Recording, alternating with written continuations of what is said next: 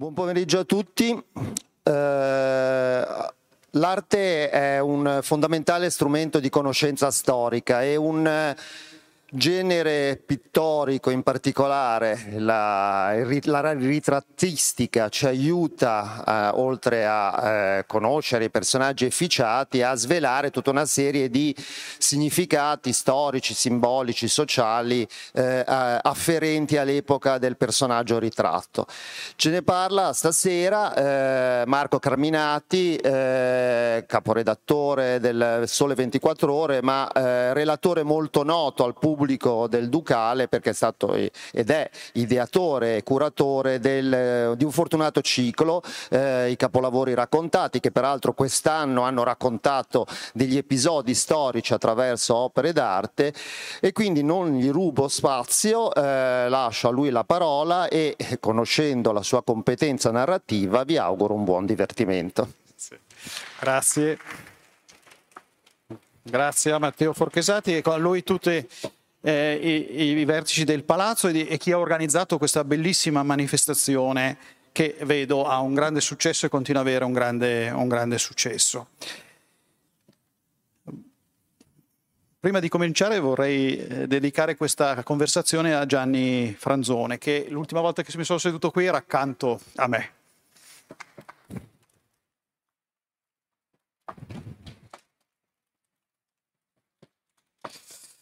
Caro Carminati, si ricordi che la storia dell'arte non è una disciplina autonoma, ma è la faccia di un poliedro più grande e questo poliedro si chiama storia. Federico Zeri, nel suo inconfondibile accento romano, ripeteva spesso questa frase a chi lo frequentava e io ho avuto la fortuna di frequentarlo spesso e quindi ho sentito tante volte ripetere questa, questa frase. Ti ricordati che la storia dell'arte è solo una faccia di un poliedro più grande, la storia, quindi la comprensione totale di un'opera d'arte avviene se è inserita nel contesto storico, altrimenti è una comprensione parziale storico-artistica. E questo ritratto di Leone X e i due cardinali, uno dei grandi capolavori di Raffaello Sanzio che oggi si trova agli Uffizi, è un quadro particolarmente adatto per comprendere che cosa il grande storico dell'arte di Mentana eh, voleva dire quando ripeteva questo, questo adagio.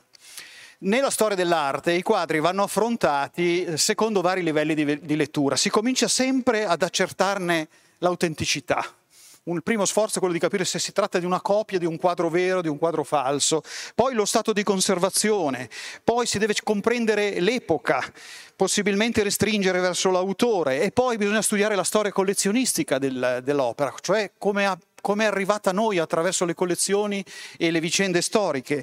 E poi bisogna cominciare a leggere il dipinto. Comincia questa fase la lettura del dipinto. La lettura può essere fatta varie, da varie angolazioni, per esempio leggere la qualità, le forme, come è stata composta la composizione, questo è un, altro, un tipo di lettura.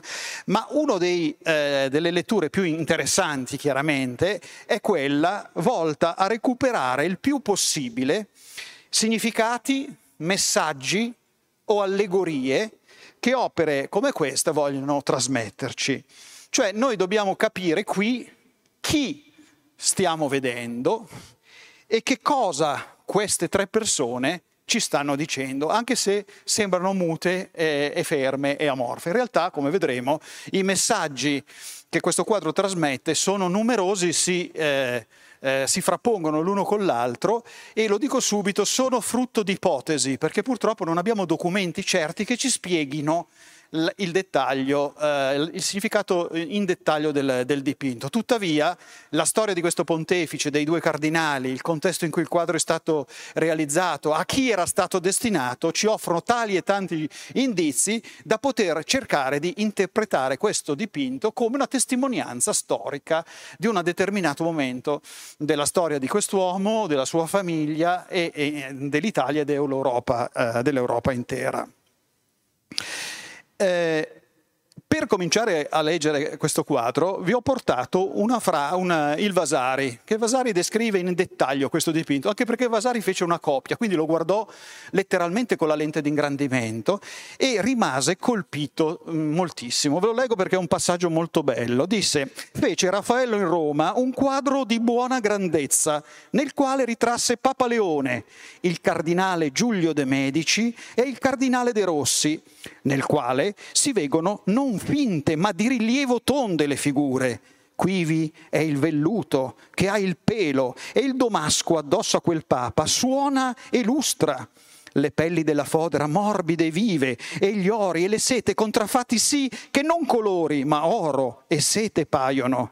Vi è un libro di cartapecora miniato che è più vivo di vivacità e un campanello d'argento lavorato che non si può dire quanto è bello.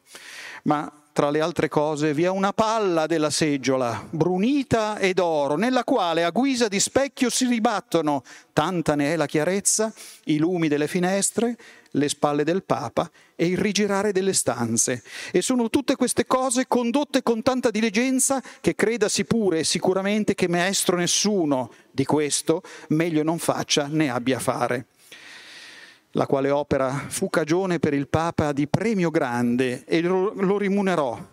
E questo quadro si trova ancora in Fiorenza, nella guardaroba del Duca. Quindi Vasari è esterefatto dai dettagli e dalla bellezza di questo dipinto, che abbiamo sentito dallo stesso Vasari ritrarre dei personaggi importantissimi. Quindi sappiamo chi sono perché un testimone diretto come Vasari e poi delle fonti ancora più antiche dedicate al quadro ci confermano che chi è rappresentato in questo, eh, in questo triplice ritratto è al centro il Papa Leone X dei Medici, pontefice dal 1513 al 1521, quando l'essero Papa aveva solo 38 anni, quindi non è morto nemmeno cinquantenne, e che ha indosso, come vedete, eh, il, il, camauro in testa, la mozzetta tutta foderata di pelliccia, un abito meraviglioso, anche questo foderato di ermellino, è seduto su questa poltrona di velluto e lo schienale si vede molto bene, finisce con una palla che è quella famosa che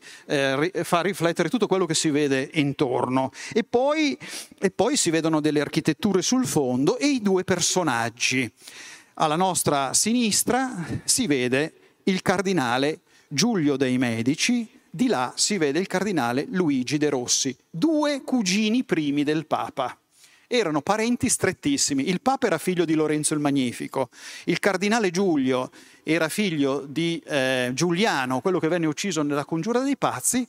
Luigi de Rossi era figlio di Maddalena dei Medici, che aveva sposato un Franceschetto de Rossi. Quindi erano tre cugini, tre cugini primi, tutti e tre della stessa età.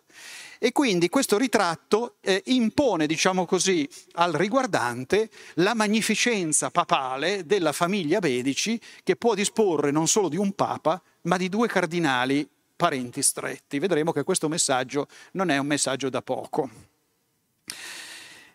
Questa, eh, questa famiglia, eh, diciamo, questo, questo triade si interromperà abbastanza presto. Il quadro risale al 1518, poi avremo modo di capire perché, e eh, il cardinale De Rossi, quello che è sulla destra, venne nominato eh, cardinale nel 1517 e morì nel 19 se non avessimo altri documenti, già questi dati storici ci permettono di datare il dipinto, perché ci danno i due termini e raramente si metteva un morto, capitava, ma insomma in questo caso non è, non è questo il caso e quindi quelle due date servivano, servirono anche per assestare il, la datazione del quadro. Poi invece vedremo che ci sono dei documenti chiarissimi.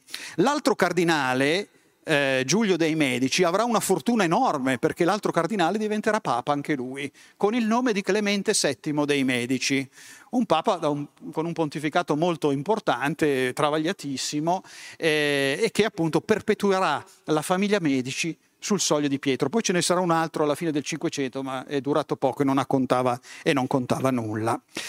Vediamo un attimo nel dettaglio questo dipinto, perché è proprio i dettagli che Vasari, curiosamente, su cui Vasari insiste. I dettagli sono quelli che, eh, del primo piano, dove si vede la mano del Papa, con una lente in mano. Eh, noi sappiamo perfettamente che Leone X era molto miope, aveva gli occhi sporgenti, non vedeva assolutamente nulla. Ci sono delle meravigliose immagini di lui che è sulla sedia gestatoria, che con una mano benedice e con l'altra tiene la lente per vedere chi sta, eh, chi sta benedicendo uh, un, uh, sul tavolo ci sono quei campanelli che servivano per chiamare i domestici è una meraviglia eh, ehm, eh, che adesso io ho cercato di ingrandire, ma eh, chi ha studiato questo campanello, pensate è stato fatto un saggio intero su questo campanello, ha capito che la decorazione a racemi viene addirittura da un dettaglio di un frontone del Tempio di Marte Ultore nel foro di Augusto a Roma e che questi racemi sono tutti inter, intersecati dai simboli araldici dei medici, cioè le tre palle, l'anello a tre punte intrecciato e le, e le e le, e le piume, le tre piume.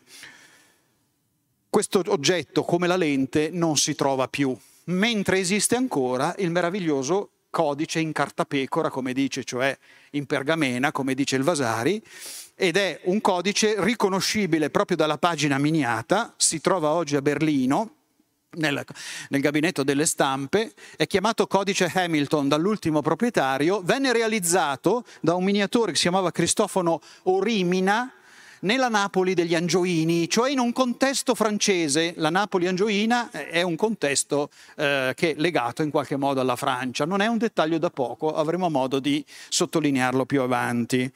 E poi eh, l'altro aspetto molto importante è che siccome si riconosce il codice si capisce esattamente in che punto è aperto. Quella pagina lì è la carta 400 del codice originale, è l'inizio del Vangelo di, eh, di Giovanni.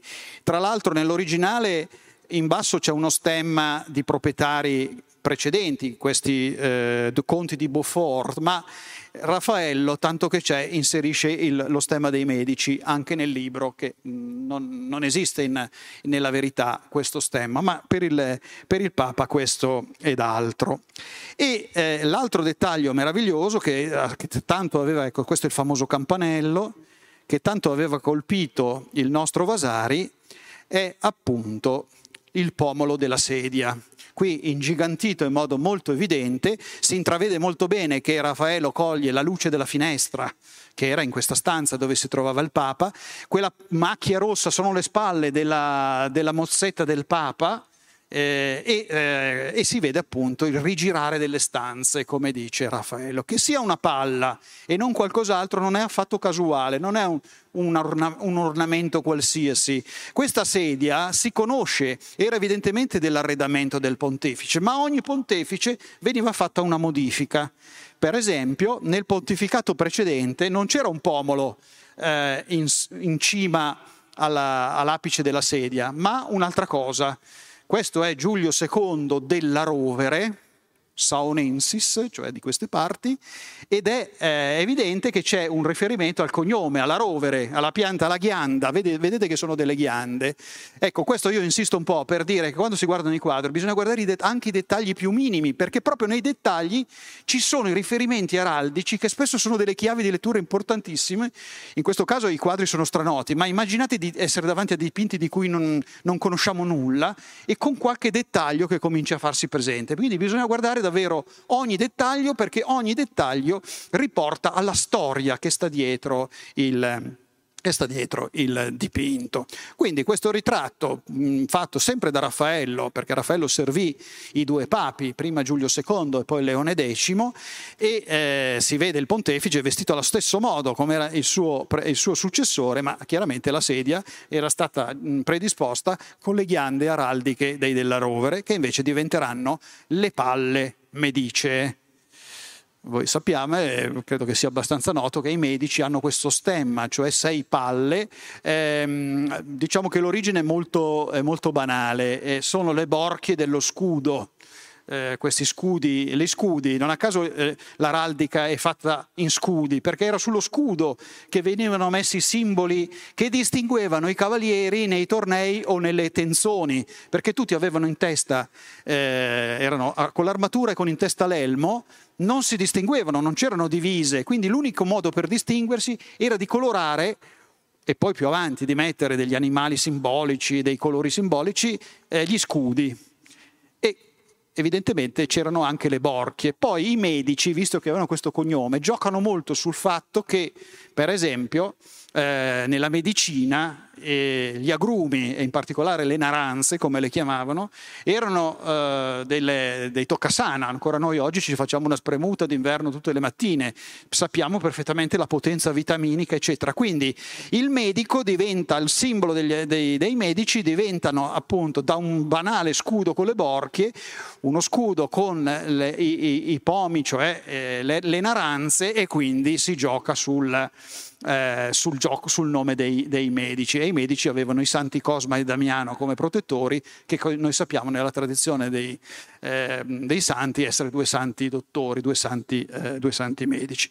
Quindi questo per dire osservare attentamente sempre i dettagli dell'araldica che sono delle porte aperte per cercare di capire qualcosa eh, eh, in più dei dipinti. Perché questo quadro venne realizzato. Quando ve l'ho già detto, grosso modo intorno al 1518, ma perché? E soprattutto per quale motivo venne realizzato? Per quale destinazione? Oggi noi pensiamo che i quadri siano destinati a stare nei musei appesi dalle pareti uno accanto all'altro in una sequenza, non so, stabilita dai direttori, dai curatori dei musei. Non c'è nessun quadro che è stato concepito per essere esattamente messo um, appeso a un museo. Quindi noi dobbiamo ricostruire eh, le motivazioni il più possibile le motivazioni per cui sono stati fatti questi quadri. Questo ha una funzione che nessuno, francamente, subito si aspetta. Per fortuna di questo dipinto, eh, so, su questo dipinto sono saltati fuori due documenti coevi. Grazie a Dio c'erano un sacco di ambasciatori che scrivevano, per esempio da Roma a Firenze, i contatti tra Roma e Firenze, dove a Roma c'era il Papa Medici, a Firenze la famiglia Medici, dopo un periodo lungo di esilio, riesce a rientrare e prendere in mano le redini, non dico della signoria perché non erano signori, ma certamente le redini della politica. Ecco, questi continui contatti ci rivelano, e bisogna saper leggere questi documenti, che sono documenti spesso noiosi e notari, che non hanno a che fare con la storia dell'arte, però ogni tanto il segretario, l'ambasciatore fa un riferimento al quadro. In questo caso eh, nel 1518 il segretario personale di Lorenzo II de' Medici, duca d'Urbino, il destinatario del dipinto, adesso impareremo a vedere chi è, questo segretario dice guardi che il quadro è partito da Roma e arriverà a Firenze o domenica notte il 5 o alle prime ore del sole di lunedì 6 settembre 1518. Più fortunati di così non si può essere per determinare la data di un quadro. Guardate che ci sono degli studi. Questo dipinto, prima che si trovassero questo, questo documento, è stato spostato eh, in modo così abbastanza arbitrario dagli studiosi che ritene, lo ritenevano dal punto di vista stilistico e eh, banalmente un po' più antico oppure un, un po' più recente. In realtà questa data fa capire che il quadro è stato fatto per essere spedito da, da, fatto a Roma da Raffaello, che aveva davanti i suoi modelli, il Papa e i due cardinali, per essere spedito a Firenze. Quindi la destinazione era Firenze e non a caso viene mandato a, a, a, quello che è il nipote del Papa, figlio di un suo fratello, questo Lorenzo II eh, de' Medici, duca di Urbino. Questa prima notizia, che è già molto importante perché ci dice che è destinata alla famiglia Medicea alla quale il Papa sta affidando le sorti della sua città. Lui tiene saldo il papato, ma visto che ci sono, riprendiamoci anche eh, Firenze. E mh, mm, il ritrovamento eh, se ne aggiunge un altro a questo ritrovamento, ancora più singolare e ancora più importante, proprio perché ci dice co- a che cosa serviva questo quadro.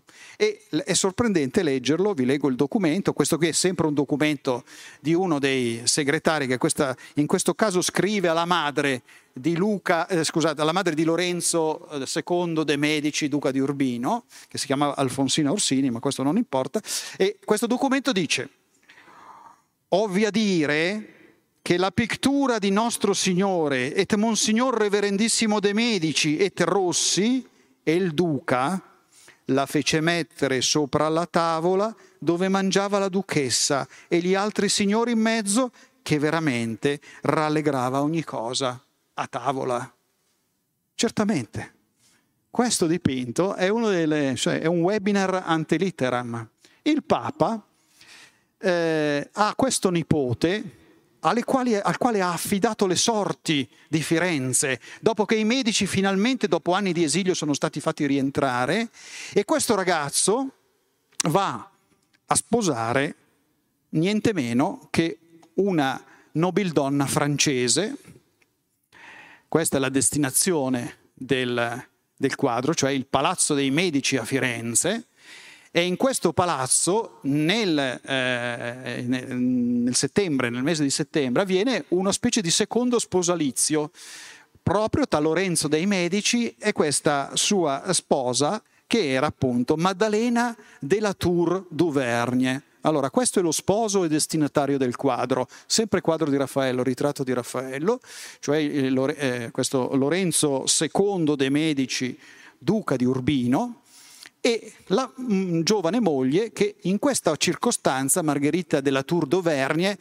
parente di Francesco I di Francia, che in questa circostanza si eh, diciamo, sposano due volte. Si erano già sposati ad Amboise nel maggio di quell'anno, tornano a Firenze e fanno una grande festa nel palazzo. A questa festa il Papa non può venire, però manda il quadro e il quadro lo mettono capotavola insieme ai due cardinali. Questa, pensate, era la funzione originaria del dipinto. Non posso venire, ma ti mando il quadro. Non facciamo la riunione in presenza, facciamo il webinar. Quindi questo è un dipinto che possiamo attualizzare in, in questo modo, per sancire le nozze di questo suo nipote, figlio di suo fratello Piero il Fatuo, che riesce a garantire finalmente la ripresa in mano della dinastia. È giovane, la moglie è giovane, si presuppone che fra un anno nasca un bambino, infatti è successo esattamente quello, ma non nasce un bambino, nasce una bambina, una bambina che, che chiamano Caterina,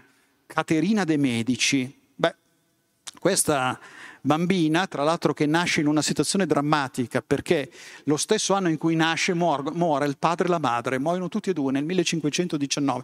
Quindi lei nasce tra le pompe funebri, diciamo, proprio sono, muoiono eh, molto vicini alla sua nascita. Quindi questa bambina verrà allevata, ma destinata proprio dalla famiglia e dalla politica familiare. E vedremo dall'altro Papa, cioè Clemente VII, quello che sta alle spalle del Papa, ad essere una donna molto importante nelle pedine europee, perché viene fatta sposare niente meno che al re di Francia, al figlio secondogenito di Francesco I, cioè Enrico II di Valois, e metterà al mondo tre maschi che diventeranno tutti e tre re di Francia, uno dietro l'altro, tre figli che li morranno tutti, ma saranno tutti e tre re, quindi moglie di re e figlia di re di Francia. Capite che da questo punto di vista la famiglia Medici ha potuto fare un salto e farà un salto. Leone X non vedrà tutto questo ma, e non potrà neanche immaginarlo, ma eh, questo accadrà sotto il pontificato di suo eh, cugino, eh, quel che è ritratto nel triplice ritratto che vi ho, che vi ho mostrato. Ecco qua il destino di questa donna, di questa Caterina de' Medici, diventare appunto regina di Francia con il Papa, stavolta vedete Clemente VII, cioè il cardinale Giulio de' Medici, quello che nel ritratto sta alla nostra sinistra, che è già Papa e che quindi sancisce le nozze di questa donna con il futuro re di Francia e hanno sistemato il ruolo, diciamo, i rapporti del papato con la Francia. Questo Papa metterà a posto anche i rapporti con l'impero. Nel 1530 a Bologna incorona Carlo V, imperatore del Sacro Romano Impero. Carlo V come premio eh, dà ai medici il titolo di duchi e poi diventeranno granduchi. Solo in quel momento lì eh, diventano nobili i medici. Ma è una cosa che con questo triplice ritratto non c'entra, stiamo andando un po' avanti. Ma per dirvi che quel famoso matrimonio e quella presenza in figura del Papa. Leon Battista Alberti diceva i ritratti servono per far presenti gli assenti, questa è la funzione e quindi questa grande eh, triade che, si, che a capotavola guarda questi giovani sono un messaggio per i fiorentini da un lato e per i francesi, perché comunque la corte è piena di ambasciatori che hanno accompagnato la giovane, eh, la giovane eh, Margherita della Tour d'Auvergne. Quindi dobbiamo un attimo capire perché il Papa insiste così tanto con questa sua presenza e perché manda questo, questo, ritratto in cui mette dentro due cugini dei numerosi cardinali? Questo Papa faceva i cardinali a mazzi. Nel 1517 ne fa un numero incredibile per i tempi, perché il cardinalato si comprava. Quindi il Papa si faceva pagare delle cifre stratosferiche per dare la, la barretta cardinalizia. Era un modo per far soldi, anche questo qui. E quindi il Papa vuole, decide di, ehm, eh, di eh, sottolineare questa, questa, presenza, però anche qui per capire che cosa significa bisogna un attimo capire chi è Leone X. Beh, Leone X è il figlio, ve l'ho già detto, di Lorenzo il Magnifico. Qui ho fatto un albero genealogico, eccolo qua. Lorenzo il Magnifico era magnifico anche nel pensare al, al futuro dei suoi figli. Il primo figlio, Piero, è l'erede del suo principato, diciamo così, a Firenze. Piero il Fatuo, nel giro di due anni si perde tutto. Lo, Savonarola lo butta fuori, arriva la Repubblica Fiorentina. Il secondogenito è il cardinale Giovanni dei Medici, quello che diventerà Leone X. Giovanni dei Medici deve diventare cardinale perché i secondogeniti devono diventare cardinali. Allora il, il Magnifico cosa fa? Ma molto banalmente, ha ancora una figlia, eh, una figlia illegittima la fa sposare al figlio, de, al, al, al figlio, del Papa regnante. Il Papa regnante si chiamava Innocenzo VIII, stiamo parlando della figlia del 400. Eh. Innocenzo VIII Cibo, che ha un figlio, si chiama Franceschetto Cibo, il, il Medici gli dà una Maria de' Medici, una, una, delle figlie illegittime, in sposa. In cambio cosa mi dai? Il cardinalato per mio figlio. Io ti do una moglie per tuo figlio, tra l'altro Franceschetto Cibo era un personaggio, un debosciato notorio, quindi la poveretta a 14 anni, a questo a 40 anni, noto debosciato, quindi non è stato un matrimonio particolare. In cambio la porpora per il mio secondogenito. Peccato che il secondogenito ha 13 anni, devono falsificare le carte. Per quello arriva a diventare Papa 38, perché a 13 anni è già cardinale. Quindi capite la situazione poi capiamo anche perché Lutero poi aveva qualcosa da, da, da ridire. Ecco. Quindi una specie di eh, attenzione a questo secondo. Il primogenito, che è questo qui, purtroppo non gli dà delle grandi soddisfazioni, perché morto suo padre, prende in mano lui le redini, fa un sacco di pasticci con la politica estera, i fiorentini lo cacciano via.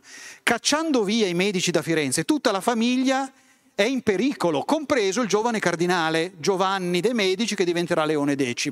Sotto il papato del Borgia deve stare alla larga, infatti viaggia per l'Europa, non ha nessuna possibilità di carriera, bisogna che aspetti il pontificato di eh, Giulio II della Rovere per cominciare ad avere dei, eh, degli incarichi in curia delle prebende incredibili, le rendite di abbazie, so, Monte Cassino era abate di Monte Cassino, Leone X, e non a caso Piero il Gottoso, suo fratello, quello, il debosciato lì che non, ha perso il ducato, è sepolto a Monte Cassino, perché lui era l'abate, e quindi questo papa lo aiuta, sono i papi di Raffaello, eh, lo aiuta a fare carriera, affinché, morto questo papa, nel 1513 diventa lui il pontefice. Gli altri due, fanno anche loro una notevole carriera, perché abbiamo visto quello che sta a sinistra, che si chiamava appunto Giulio de' Medici, diventerà papa con il nome di Clemente VII. Questo Leone non lo sa, ma lo spera. Ecco del, uno dei significati del quadro. Vi presento la mia politica per il futuro della Chiesa. Io sono papa, ho due parenti stretti che potrebbero diventarlo. Questo è il messaggio subliminale. Adesso io ve lo sto raccontando come una fiaba, ma ci sono fior di studiosi che hanno argomentato eh, con delle, appunto, degli studi approfonditi sulle strategie della curia romana, eccetera, eccetera, quello che vi sto, eh, che vi sto raccontando adesso. Quindi un, eh, un eh, quadro che ha una dimensione politica non indifferente per indicare quelle che sono le volontà del, eh, del pontefice. E dall'altra parte purtroppo c'è il, candid- il secondo candidato eventualmente il primo morisse, perché purtroppo eh, anche la famiglia Medici perde mh, in questi anni numerosi esponenti della, della, propria casata e in caso morisse c'è sempre il figlio della sorella, de, della, de, della sorella del Magnifico, cioè Luigi De Rossi. De Rossi purtroppo morirà nel, nel, l'anno dopo, nel 19, quindi non ci sarà più nessuna possibilità di far continuare eh, eh, questa, questa vicenda. Il Papa, appena eletto nel 1513, riesce, è appena riuscito a recuperare Firenze e a far rientrare i Medici. È ancora vivo, è ancora vivo Giuliano dei Medici, che è questo signore fa, che è il suo ultimo fratello, più piccolo, fratello del Papa. E dice, bene, io sono Papa, Piero è morto, tu sei, tu sei l'ultimogenito, diventa tu il capo della famiglia. Ti facciamo sposare con una nobildonna francese, Filiberta di Savoia, che eh, gli porta in, il titolo di duca di Nemours, prima volta in cui un Medici diventa duca. Anche questo scompiglia le carte del Papa, pensa bene di morire nel 1516. Quindi il Papa non ha più la possibilità di perseguire questa strada. Tra l'altro questo era quello che proteggeva Leonardo da Vinci a Roma e il Papa, vedete, lo nomina capitano generale anche delle truppe pontificie, si vede sullo sfondo Castel Sant'Angelo per alludere a questo suo incarico. Quindi deve puntare sul figlio del primogenito di Lorenzo il di Piero. Ed ecco il Lorenzo II de' Medici. Perché si chiama Duca d'Urbino? Perché il Papa è feudatario d'Urbino e in quel momento Urbino era dei della Rovere, cioè della famiglia del suo predecessore. Il Papa si riprende con una guerra Urbino e nomina questo, uh, suo, uh, questo suo, nipote uh, duca di Urbino. Ecco perché hanno Giuliano duca di Nemours e Lorenzo duca di Urbino, i due duchi di Casa Medici, i primi nobili di Casa Medici. Pensate che la, Lorenzo il Magnifico non era niente, Cosimo il Vecchio non era niente, erano solo dei ricchissimi primati nella città. Finalmente il Papa, sotto il suo pontificato, riesce a far nominare due della famiglia con il titolo ducale. Uno gli va male, uno ce l'ha a disposizione, tanto è vero che gli manda il ritratto in occasione delle, eh, in occasione delle nozze. Ma anche questo qua, ahimè, come abbiamo visto, nel 19 muore. L'anno terribile per il pontefice, il 19. Quindi eh, il casato è in pericolo, infatti ci sarà un periodo di grave eh, diciamo dissesto, poi ci penserà l'altro Papa, il secondo, Medici, Clemente VII, a sistemare la situazione. Ecco, quindi il dipinto eh, eh, racchiude diciamo, tutta questa storia familiare e questa speranza che nel 1518 non è ancora finita di poter dominare due città importantissime come Roma e come Firenze sotto le insegne delle palle medice che finalmente hanno ripreso un ruolo molto importante. Bisogna allearsi con i potenti ed ecco tutto lo sposalizio verso, con una principessa di origine francese e vedremo altri dettagli tra poco che riportano appunto a questo significato di alleanza con la Francia. I, I, disegni del Papa di avere prima suo fratello minore Giuliano Duca di Nemours e poi suo nipote Lorenzo Duca di Urbino, a loro volta signori della città, fallisce miseramente, ma ne guadagna la storia dell'arte perché il, proprio il cardinale Giulio, cioè quello che diventerà Clemente, viene incaricato dal Papa di chiamare Michelangelo e nella chiesa di famiglia, che è San Lorenzo a Firenze, di costruire un'altra sacrestia Ce n'era già una di Brunelleschi dove erano sepolti i primi dei medici, dall'altra parte ci vuole la sacrestia nuova. Michelangelo realizza questa meraviglia proprio per ospitare le tombe di tutte queste famiglie. Sul fondo, dove c'è la Madonna con i due santi che vedete là in fondo, è sepolto sotto suo padre, Giul- Lorenzo il Magnifico, e suo zio, Giulia, Giuliano, quello ammazzato nella congiura dei pazzi. Alle pareti ci sono i parenti che gli sono morti mentre lui sperava che diventassero i signori della città, cioè i due duchi e quindi il duca di Nemur e il duca di Urbino, eh, che sono famosissime statue di Michelangelo con quelle famose tombe col giorno e la notte di cui noi so. Quindi diciamo che delle, delle, delle, delle sventure della famiglia Medici ha guadagnato molto la storia dell'arte perché hanno dovuto costruire delle gran tombe perché mh, praticamente morivano anzitempo tutti. Lei farà porterà avanti la grande bandiera dei medici in Francia, diventando una regina molto controversa, perché sappiamo che era una, una donna molto severa che applicò eh, le istanze della, della, diciamo, del cattolicesimo in Francia, cercando di, di mh, mm, non far avanzare i protestanti in un modo molto feroce, anche se vabbè, forse li hanno caricati di troppe responsabilità. E quel, quel cardinale che stava dietro, no? il famoso cardinal Giulio, diventa a un certo punto Clemente VII dei Medici, qua in un bellissimo ritratto di Sebastiano del Piombo, che si contendeva con Raffaello, diciamo, il primato della pittura nella corte, nella corte pontificia.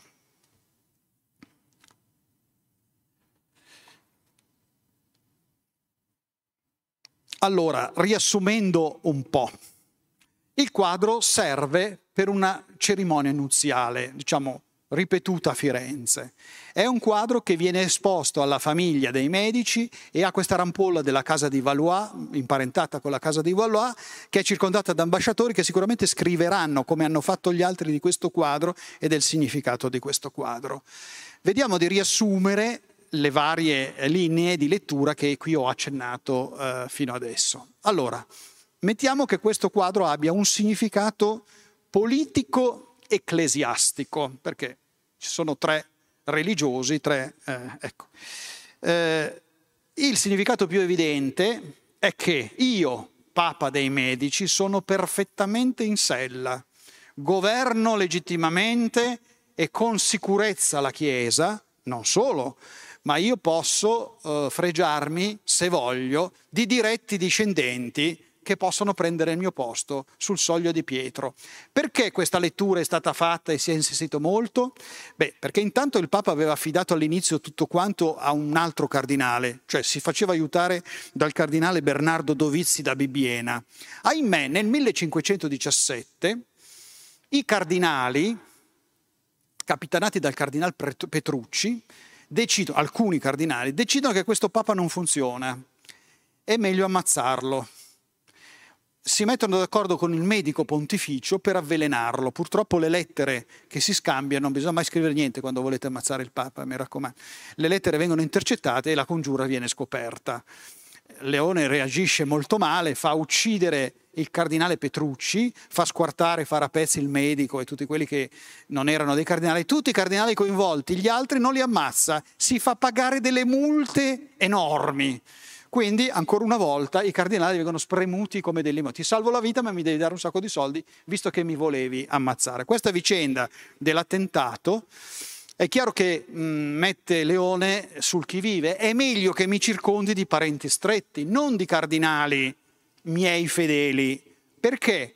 Perché dovete immaginare che tutti i cardinali, eh, in questo periodo a noi sembra molto strano, vivevano in una ottica che era questa cioè io divento papa e un mio parente lo diventerà più avanti dopo di me.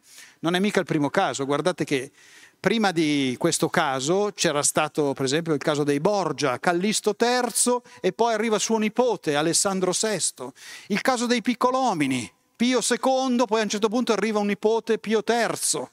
E poi il caso della Rovere, abbiamo visto, Sisto IV della Rovere, il Papa della Cappella Sistina, che manda, dopo un po' viene sostituito da un suo parente, Giulio II della Rovere. E i medici faranno esattamente la stessa, la stessa cosa, cioè predispongono politicamente il, il, il concistoro, il gruppo, il, i cardinali perché ci sia una successione dinastica anche nel pontificato.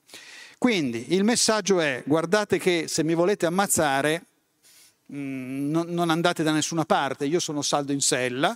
Il cardinale Raffaele Riario, che doveva essere il successore viene leggermente multato, gli porta via il palazzo, cioè il palazzo della cancelleria, uno dei più bei palazzi di Roma. Ancora oggi è della Santa Sede il palazzo della cancelleria. Era la sede del cardinale Riario e quindi non sognatevi di pensare a una soluzione diversa da quella di una successione dinastica, come poi il Sacro Collegio farà con un breve pontificato di un, di un olandese, Adriano VI di Utrecht, troppo severo per i gusti degli italiani, che per fortuna muore subito, quindi praticamente la successione avviene dopo un anno tra i due papi medicei. Quindi eh, questa è una delle, eh, delle possibilità. Tra l'altro il Papa, fossero morti questi due parenti stretti, ne aveva un altro di cugino, primo, che era Innocenzo Cibo, cioè il bambino nato da Franceschetto e dalla Medici che aveva, si erano fatti sposare per dare il cardinato. Qui aveva un terzo, stato Cibo ci teneva anche, eh, lo vedremo comparire in un, altro, in un altro quadro tra poco. Quindi c'è questo messaggio molto chiaro che è quello di... Ehm, di eh, stare tranquilli che il papato è in salde re- mani. Questo messaggio è per la curia, ma anche per i parenti di Firenze e per il re di Francia tramite la sposa. Il secondo significato è politico-religioso, eh, no, non ecclesiastico ma religioso, perché questo papa, ve lo ricordo, sta sfogliando un, un Vangelo il famoso codice Hamilton. Sta sfogliando eh, l'inizio del Vangelo di Giovanni, ma cosa dice il Vangelo di Giovanni? In principio era il verbo, qualche riga dopo, e venne un uomo chiamato Giovanni, cioè la fatalità vuole, anzi Dio vuole che a un certo punto arrivi un Giovanni. Come si chiamava Leone X di, di battesimo? Giovanni dei Medici. Quindi lui è l'uomo che Dio ha predisposto ad essere il capo della Chiesa. Venne un uomo chiamato Giovanni. Il Papa non tiene ferma la mano sul libro, adesso vediamo se ho un particolare, sì, non tiene ferma, no scusate, non tiene ferma la mano sul libro, abbiamo visto, ma lo sta muovendo, vuol dire che sta sfogliando questo libro. Chi ha guardato attentamente si rende conto che è un movimento di chi sta tornando indietro di una pagina. Cosa c'è dietro questa pagina? Beh, i, Vangeli sono tutti uguali. Matteo, Marco, Luca e Giovanni. Quindi c'è la fine del Vangelo di Luca nella pagina prima e lo è anche nel codice. Ma cosa dice il Vangelo di Luca alla fine? Dice una cosa fondamentale. Cristo che è apparso agli apostoli eh, predica la remissione dei peccati, che, che, che loro devono andare per redimere i peccati cioè il tuo compito sarà quello di perdonare i peccati e questo lo farete nel Tempio di Gerusalemme. Due frasi che il pontefice interpreta in modo molto chiaro, con lui teologi pontifici.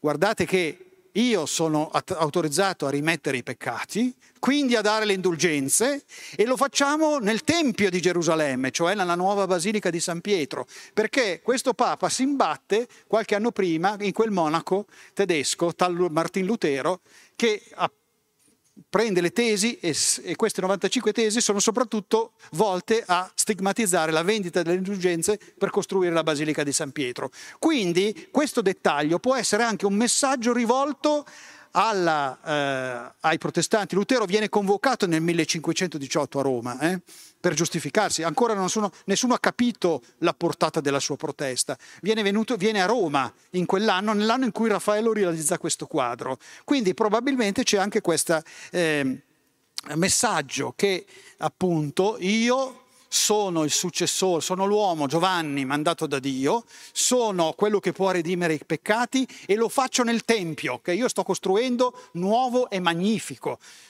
iniziato da mio, dal mio predecessore, ma lo continuo io e vendo anche le indulgenze se serve per eh, edificare questo luogo di preghiera e di penitenza.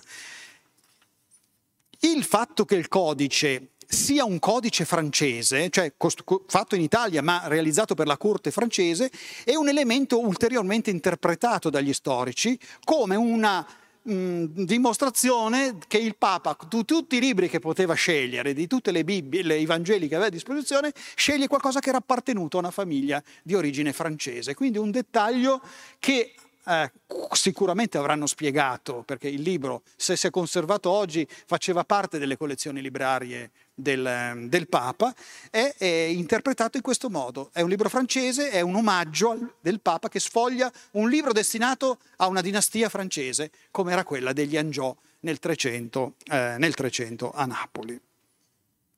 Quindi i messaggi sono abbastanza chiari. Io sono, solido, sono saldo nella, nel potere politico, sono saldo nella, nella fede, sposo volentieri l'alleanza della mia famiglia con la grande famiglia della Francia da quale poi il papato trarrà più avanti grandi benefici. Sono cose che gli storici hanno dibattuto, naturalmente qualcuno non è d'accordo, dice no, ho ragione io, quello che dici tu non è giusto, io ho voluto esporvi molto semplicemente le principali teorie di lettura in modo che abbiate un quadro diciamo, chiaro di quante indicazioni potevano dare, anche se siamo nel mare delle ipotesi, eh, non, non abbiamo certezze eh, granitiche, però insomma nel contesto in cui il Papa ha agito e i significati che si affidano a questo quadro possono essere presi per veri. Concludiamo molto brevemente sulla fortuna di questo dipinto, che fu enorme. Abbiamo visto Vasari come lo descrive, eh, a un certo punto il duca di Mantova, eh, decide che lo vuole per sé. Federico II Gonzaga, grande collezionista, chiede al Papa, che allora era Clemente VII, cioè il cardinale che vediamo lì sulla sinistra, se me lo dà il quadro, certo che glielo do. Quando passa per Firenze, se lo faccia incassare e lo porti pure a, ehm, a Mantova. Il Papa scrive a chi ha il deposito del quadro, che era un suo parente Ottaviano de' Medici, e dice Ottaviano, lo diamo, lo questo quadro lo regaliamo, lo diamo al Duca di Mantova. Ottaviano de' Medici resta interdetto e allora racconta il Vasari, uno dei passi più divertenti della vita di, di Andrea del Sarto, che eh, Ottaviano de' Medici, il padrone del, diciamo, il depositario del quadro, il padrone è il Papa, eh, depositario del quadro, chiama Andrea del Sarto, grandissimo pittore, con la scusa di restaurare questo prima di farlo partire in realtà decidono che tutto sommato è un peccato perdere questo dipinto. Facciamo così, lo mandiamo a Mantova, ma ci facciamo una copia precisa, così la teniamo nelle collezioni medicee. Quando hanno fatto la copia, eh, Andrea del Sarto espone l'originale e la sua copia davanti a Ottaviano, Ottaviano non sa più qual è l'originale e qual è la copia. Questo lo racconta Vasari. E quindi ehm, dice, vabbè sentite, se, visto che ci confondiamo noi, mandiamogli la copia a quello di Mantova. E così fanno, spediscono questo dipinto che vi mostro, che è la copia di Andrea del Sarto. Oggi si trova nella Galleria di Capodimonte a Napoli e la cosa divertente è che il quadro, copia di Andrea del Sarto, arriva a Mantova dove c'è Giulio Romano, allievo di Raffaello, che aveva collaborato con Raffaello nella bottega, e Giulio Romano dice sì sì, è proprio lui, perché gli ho dato una mano io a dipingerlo. Quindi l'inganno fu perfetto. Io non so se è la verità, però devo dire che Ravasari la racconta, appunto vi fa ridere perché il racconto è divertente. Comunque guardate che le coppe, sto per dire che questo dipinto fu copiato in modo molto molto eh, importante. Poi eh, ci furono addirittura delle copie modificate. Quando morì il cardinale Luigi De Rossi, Giuliano Bugiardini fece una copia di Raffaello, dice, ma il cardinale però è morto. Vabbè, mettiamogli l'altro cugino, cioè Innocenzo Cibo, il cardinal Cibo, il terzo cugino primo del Papa. Quindi fanno delle variazioni sul tema perché sono mancati, uno dei personaggi chiave è già morto. E poi si arriva alla conclusione. Questo quadro ha ispirato un altro celeberrimo dipinto, questa volta di Tiziano, realizzato nel 1545 sotto il pontificato di Paolo III Farnese, che vedete è il vecchio papa, ultra settantenne, per quell'età erano vecchissimi, eh, che è al centro del, del, dipinto e che guarda caso è diciamo, il muto colloquio, come nel, nel, modello raffaellesco, con due personaggi, questa volta un cardinale ma anche un laico. E questo quadro, grosso modo, ha lo stesso significato eh, araldico, chiamiamolo così, del quadro di Raffaello, perché questo Papa ha deciso che i suoi due nipoti, lui era il nonno, eh, Papa aveva un figlio che si chiamava Pierluigi, che ha messo al mondo Alessandro Farnese e Ottavio Farnese. Alessandro è il cardinale, Ottavio è il principe che vedete in primo piano. Quindi i suoi nipoti si rivolgono al nonno e il nonno decide che il pontificato deve andare ad Alessandro de Medici, scusate, ad Alessandro Farnese, questo è il significato del quadro, ma questo Papa la fa un pochettino più grossa rispetto agli altri. Prende un pezzo intero dello Stato della Chiesa, che la, sono le città di Piacenza e di Parma, le stacca dallo Stato della Chiesa, ne fa un ducato autonomo e lo assegna a suo figlio Pierluigi. quale però appunto poi verrà assassinato subito dopo. Quindi chi è il vero erede? Beh, sono i miei nipoti, mio figlio va bene, ma sono i nipoti che terranno in piedi le sorti dei Farnese. Uno magari diventerà papa, l'altro diventerà il duca di Parma e Piacenza. E sai cosa faccio? Faccio sposare questo ragazzo con la figlia di Carlo V, Margherita d'Asburgo. Così mi assicuro delle potentissime alleanze nessuno oserà, oserà, andare a invadere quel ducato abusivo, perché alla fine eh, il ducato però non fu mica tanto abusivo perché durò fino a, anzi è durato fino quasi all'unità d'Italia, ma eh, ehm, sotto, sotto, i Farnese fino alla, al principio del Settecento. Quindi per, farvi, eh, co- per concludere, il quadro di Raffaello ha avuto un'onda lunghissima nel significato eh, politico, di eh, manifesto di quelle che sono le eh, intenzioni, le alleanze, eh, la politica e i sogni che un papa ha, un papa del Rinascimento e anche e Paolo III era ancora pienamente una figura, un uomo del Rinascimento, perpetuare la propria grandezza e la fama del proprio nome. I medici con Raffaello e Leone X, i Farnese con Tiziano e Paolo III Farnese. Grazie per l'attenzione.